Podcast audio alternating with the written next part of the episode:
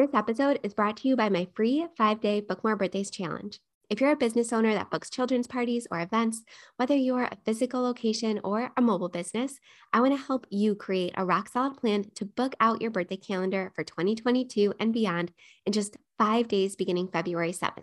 So head to the show notes or episode description to join us now. First, we're going to audit our current strategies, crunch all the numbers, figure out how we could be better attracting our most ideal clients. You know, the ones who not only gladly and readily pay your full prices, but also who you love working with, and then create a plan to execute the strategy to book out our calendars and empower and excite our teams to be integral parts of the process. Join me for 5 days of value-packed information inside a closed, participant-only Facebook group beginning February 7th. Head to the show notes and join us now. If you own or manage an indoor play center or really any business that serves local kids and families, and you want to operate with more ease and joy, all while making the living you dreamed of, I created the Profitable Play Podcast just for you.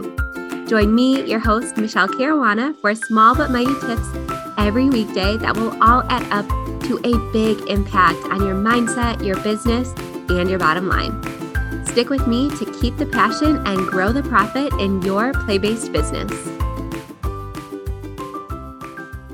One of the most powerful yet often overlooked pages on your play space or party business website is your frequently asked questions page. A lot of times I'll see party businesses or play spaces give super straightforward answers here. And when they do that, they're overlooking why many people will come to seek out their frequently asked questions page in the first place, because they're likely confused or have some sort of objection or hesitation about booking with you or visiting your space. If you're going to point people to a frequently asked questions page, I highly recommend taking the time to thoughtfully word your questions and your answers so that you're not just giving people information, but instead actually guiding them to a booking or a sale or a visit. So for example, one of our biggest complaints that we used to get was that we required socks only in the play area. So no shoes, no bare feet in that carpeted gated area. So at first on our frequently asked questions page, it just said, "Can I wear shoes in the play area?" And my answer was simple and to the point because I did not want to leave any room for interpretation. And I mistakenly thought that the more clear and concise I was, the less people would complain or the less questions that people would have when they actually visited. I just said, "This is what we do. Don't ask any questions." It simply said, "For cleanliness reasons, we are a socks-only play area." But this just left people feeling confused and frustrated, especially during the summer months, and especially if people had some type of medical condition that required them to wear shoes. So eventually, after I realized that my short and concise plan was not exactly working, I added to my answer why we were a socks-only facility. So I basically said that because we focused on a lot of the younger children, so babies, crawlers, toddlers, early walkers that were often finding themselves sitting on the floor, I basically said, "Listen, we're in New York.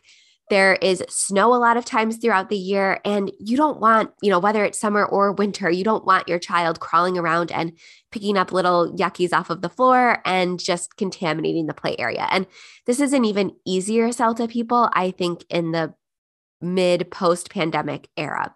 But I basically said our entire reasoning behind the socks-only policy. And next I said why we prefer to be consistent all year round, because a lot of times people would say, "Oh, well, it's nice out.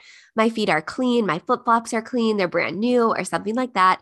And I would have to explain why it's beneficial for both us and the customers to have a consistent policy and, again, not really have any wiggle room, because we like to have, we like to enforce our policies on a very even keel. And next I would answer, what if I have to use the bathroom? Because a lot of people get a little bit grossed out going from the play area with socks directly to our restrooms. So I would simply say, "Listen, we have, slip-on shoes that you can wear in the bathroom if you would rather not wear your socks in the bathroom. And they're conveniently located right outside of our bathroom door." So that kind of quashed that objection before they could even have it.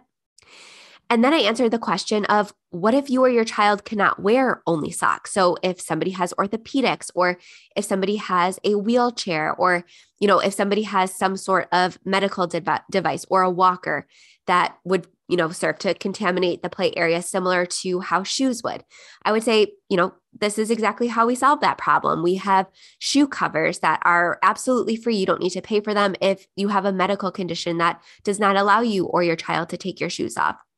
If you have a walker or wheels, then we invite you to use our free wipes to wipe down those devices or the wheelchair before entering the play area, because a lot of people will literally, I sometimes can't even believe how nasty people can be. They would point to a child playing in the wheelchair and say, well, that wheelchair is just as dirty as my shoes. And they just have no understanding or compassion sometimes. So again, just leading from a place of education and explaining how you enforce your policies fairly and the reasoning behind them can really go a long way.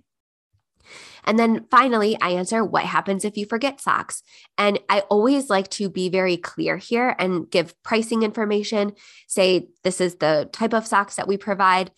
They're grippy, they're not grippy. This is the price they are. This is how you can purchase them, because it will tell people, okay, if I don't bring socks, this is my exact consequence. And that leaves a lot less room for, again, interpretation and for people to question the policy or anything like that when they come in, because again, this was one of the things that we dealt with most often. So like I said, I find that when you lead from a place of education, it helps people to not just accept your policies, but actually really appreciate them.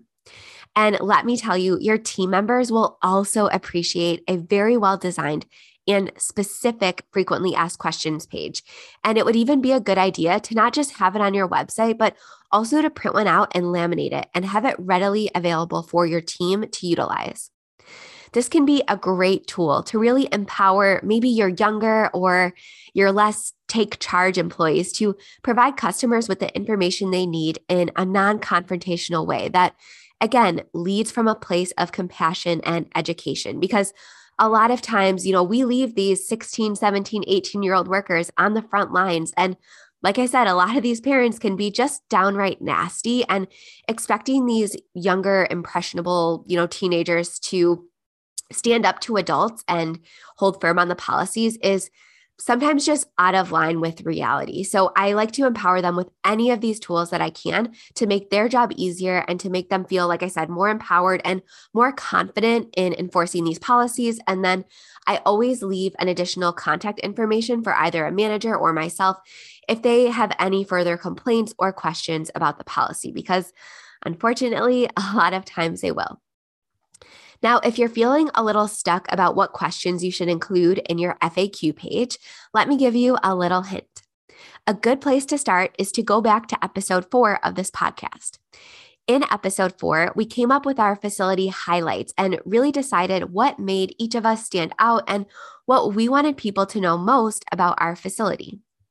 So even if it isn't necessarily a frequent question that you get, and this is especially helpful if you're brand new and you haven't gotten a lot of questions yet, you can use your FAQ page to give information that people, it may move them closer to a sale that they didn't even know to ask. So these are questions that they had no idea to even bring up.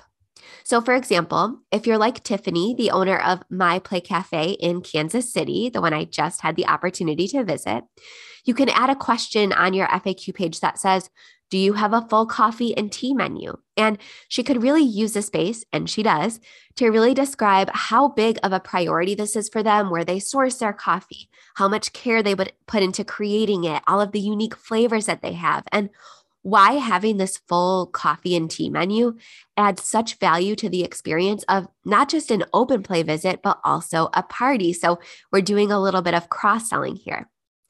For Christine, owner of Sweet Peas Play Cafe in Kokomo, Indiana, she can list the question, does your facility cater to homeschooling families? Because even if someone doesn't think to ask that question, she can use this space to highlight her special homeschool membership and all of the socialization and class opportunities that she so thoughtfully designed for exactly this type of family. If you're Alicia at Gentle Hands Play Space or Arlene at the Kaleidoscope Family Gym, you could use the FAQ space to highlight how your facility caters to children and adults with sensory needs or who have differing physical abilities. You can really showcase your inclusivity here and, again, your business mission and priorities. If you're still feeling stuck or need some more inspiration, then go back to the exercise we did in episode 10, where we created email templates. You spent time on those thoughtful responses to questions you find yourself constantly asking or explaining to your staff. So this is your opportunity to repurpose that effort and save some time here by avoiding rework. And you may want to have an FAQ page or section for each revenue stream. So parties, memberships, open play, all that good stuff, either internally, so for your staff to use and to hand out or to give people or to reference if questions come up, or customer facing. So on your booking page of your website, you can have a frequently asked questions page on your party page. You can have a frequently asked questions page on your membership purchasing page, anything like that. Or, like I said, even just have them readily available so that you can copy and paste or reference them, very similar to your email templates. These tools, having them readily available and accessible to your team and to your customers, can help you overcome common customer objections like people complaining about your party prices, people having a hard time choosing between membership options or open play pass packs. People weighing multiple options for parties. So maybe someone's deciding between your facility or another facility. This is really a good time to highlight what differentiates you. People with safety or comfort questions. So we're going to talk a lot on this podcast, and I have a YouTube video coming up tomorrow about food allergies and how to make your facility food allergy safe, because this is something that a lot of people will jump right to the frequently asked questions page to learn more about.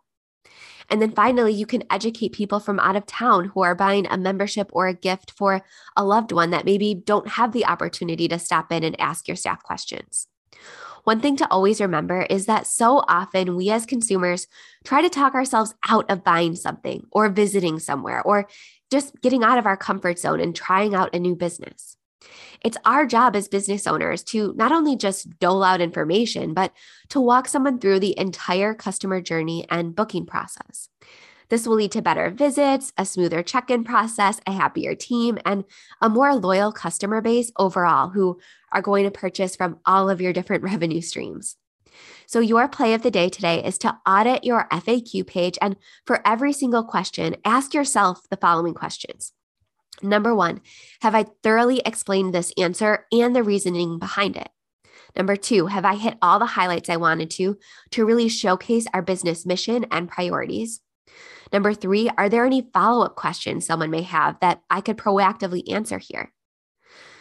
Number four, do I sound defensive in any way, or am I actually leading with compassion and coming from a place of understanding and education? Because we don't want to seem defensive, trust me. And then finally, do I have any other places that I can point people to for additional resources? So for example, if someone's complaining about party prices, you might want to just give a little blurb, but then also say, here, check out these blogs where we really talk about the extra value that we provide above and beyond what other facilities do, and just allow them to kind of explore and go down a rabbit hole if they choose to.